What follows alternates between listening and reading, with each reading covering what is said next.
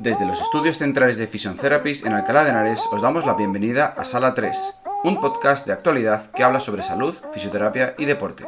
Bienvenidos.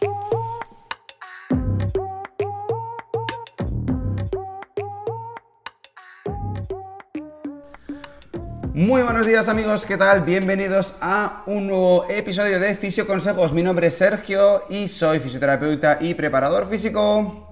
Mi nombre es Alba, soy enfermera y fisioterapeuta. Y os damos la bienvenida un día más. Así que hoy hablamos del túnel carpiano, una patología muy común en gente que trabaja con las manos. No os lo perdáis, muy interesante. Empezamos en ya.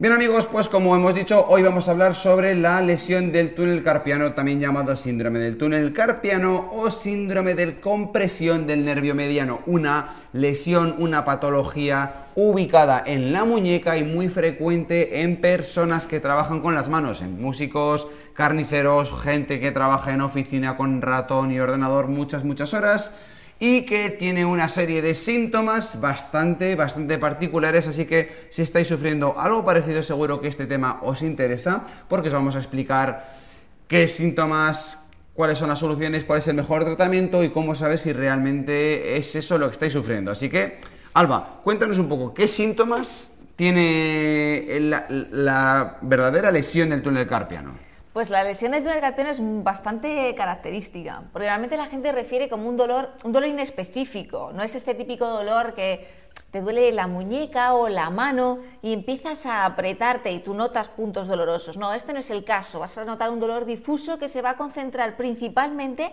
en estos tres primeros dedos y se va a prolongar un poco hacia la muñeca, incluso si va pasando el tiempo se puede dispersar más hacia el antebrazo.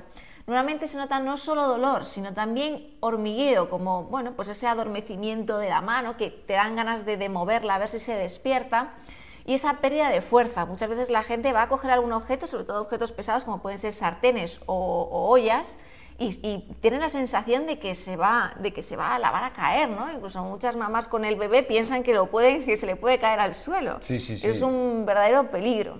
Pérdida de fuerza, sensibilidad, alteraciones. ¿Por qué? Porque el nervio mediano es el nervio que inerva la cara palmar de estos tres dedos, ¿vale? A nivel sensitivo, por eso tenemos alteraciones de la sensibilidad y también a nivel motor y por eso tenemos la, tener la sensación de pérdida de fuerza. Ahí os dejamos una fotito sobre la anatomía de la mano y del nervio mediano para que lo tengáis en cuenta. Así que nada, vistos los síntomas, Ahora diréis, bueno, pero realmente es lo que me pasa o no. Bueno, pues hay una serie de test que nos podemos hacer en casa, muy sencillos, no hace falta ir al médico para tener una idea más clara de si estamos sufriendo un túnel carpiano o realmente es una sensación parecida, pero que no es eso. Lo primero es el signo de Flick, que llaman los médicos, que es simplemente saber que el dolor empeora por las noches ¿eh? y eso es bastante característico de la lesión del túnel carpiano. Y en segundo lugar, el dolor mejora agitando la mano, como si estuviéramos bajando la temperatura de un termómetro sobre todo para los que tenéis ya una edad, porque los jóvenes solo tenéis termómetros eléctricos y no tenéis ni idea de lo que estamos hablando, pero antiguamente tú te ponías el termómetro aquí y había que darle, darle, darle, darle con sujetándolo bien porque si no salía volando, ¿verdad Alba? ¿Cuántos termómetros tú que eres enfermera? Entre 1000 y 1500. 1000, 1500, ¿no? Estaba el hospital lleno de mercurio. Todavía recuerdo mercurio, sí, sí. Ahora como son todos a distancia, en plan pistola, no, ah, no lo sufrimos. De ahí nació el malo de Terminator, de, de los termómetros rotos. los termómetros rotos. Así que ese es el signo de Flick. Bueno, no, os preocupéis del nombre, pero sí que tenerlo en cuenta. Dolor por la noche y mejora mm, agitando la mano. Y luego también está el signo de Fallen, que más da el nombre. Em, simplemente podéis movilizar así o así, dorso de la mano.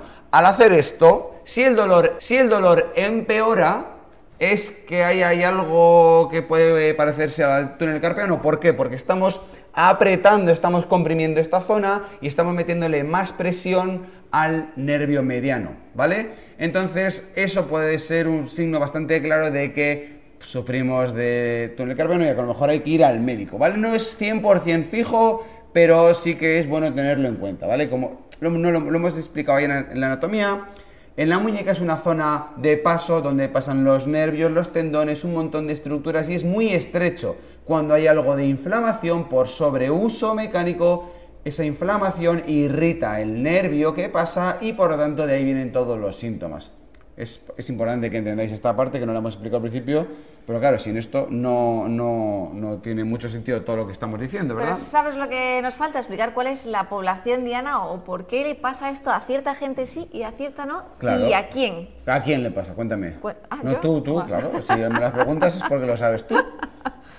Normalmente le pasa a, es más típico en mujeres, mujeres que superan los 50 años, también con problemas de, obesidad, gente que trabaja mucho con las manos, ya sea tecleando o haciendo ciertos agarres o cargando peso, pero también le pasa mucho a las recién mamás que nace el niño, eh, existe también un proceso ahí un poquito inflamatorio y le están sujetando en una postura de forma continuada y además eh, el bebé pues va cogiendo kilos.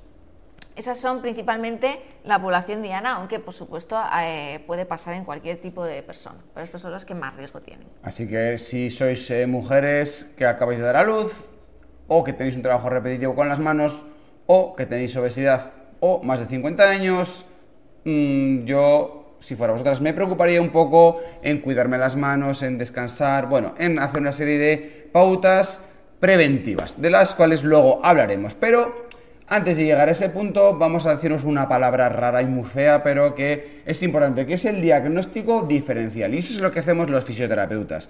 ¿Qué hace la fisioterapia?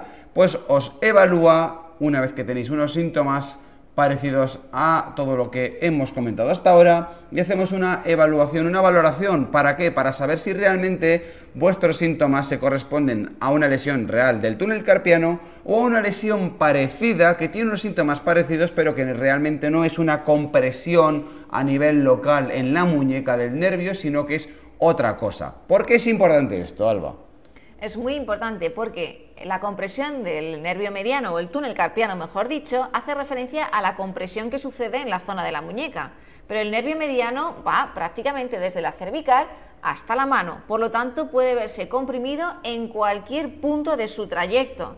Y no es lo mismo el tratamiento que vamos a realizar si está comprimido a nivel de muñeca o si está comprimido en cualquier otro punto, ya sea pues una compresión, por ejemplo, entre dos planos musculares. Claro, básicamente la diferencia está en que si la compresión del nervio o los síntomas se deben a un punto a gatillo, por ejemplo, en los músculos del antebrazo, los epicondilios o los epitrocleares, estos músculos de aquí por sobreuso, el tratamiento será conservador, es fisioterapia, terapia manual, punción seca, tecarterapia, pero es algo más llevadero. El problema ocurre cuando hay que operarse, porque si es túnel carpiano, sospechamos del túnel carpiano, es posible que nuestro médico decida operarnos. Y si nos opera porque realmente tenemos el túnel carpiano, pues muy bien, porque los síntomas desaparecen. Pero si nos operan y realmente no era ese el problema, ahí eh, nos hemos operado para nada. Y pues, pues, operarse, como dice el otro, si hay que operarse, se opera. Pero para nada, mejor que no. Así que una de las herramientas que tienen los médicos más importantes a la hora de saber si tenemos túnel carpiano es una electroneurografía, que es simplemente una herramienta que les permite detectar la conducción del nervio y ver si en cada punto de su recorrido está bien inervado, bien o mal inervado, o si conduce el impulso nervioso. Es lo mismo que una electrocardiografía para el corazón o una electromiografía para la capacidad contráctil de los músculos para otra serie de pruebas. Así que, bueno, pues es un poco eso, ¿no? Yo creo que lo hemos explicado bastante bien, bastante rápido. A la gente, ¿os ha quedado claro? ¿Sí? ¿No? Bueno, nos lo dejáis en comentarios. Pero bueno, llega mi parte favorita del programa, que es la que os podéis llevar vosotros a casa para siempre, que es la parte de fisioconsejos. Así que ahí van los cinco fisioconsejos.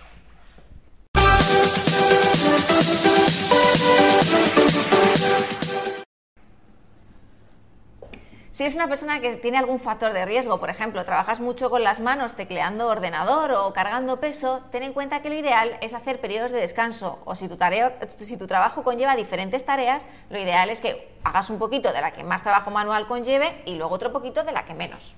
Segundo, fisioconsejo, atento a los síntomas hormigueo y falta de fuerza. Si lo empiezas a notar, tenlo presente para hacer algo al respecto. Exacto. Tercer fisio consejo, cuidado, porque esto se puede alargar en el tiempo. Pide consejo a un profesional. Ahora mismo posiblemente tengas una inflamación, pero si va pasando el tiempo puede haber una degeneración del nervio que te lleve directo a quirófano. Cuarto consejo, el mejor tratamiento preventivo es la neurodinamia, la movilización del nervio. ¿Y qué es eso? Pues os lo explicamos en este vídeo, así que atentos y ahora cuando acabe lo miráis y lo pincháis. Quinto y último fisioconsejo, que realmente debería ser el primero, ante cualquier duda o presencia de esta sintomatología, por favor consulta a tu fisioterapeuta de confianza, él hará lo necesario y si no puede, te derivará al profesional que necesitas. Así es chicos, así que nada, hasta aquí el episodio de hoy de Fisio Consejos sobre el túnel carpiano, esperamos que os haya gustado y como siempre suscribiros al canal, recomendadlo, dadle a like y súper importante, dejadnos comentarios para dudas, preguntas o sugerencias. Muchas gracias de nuevo, un besito, hasta luego. Adiós.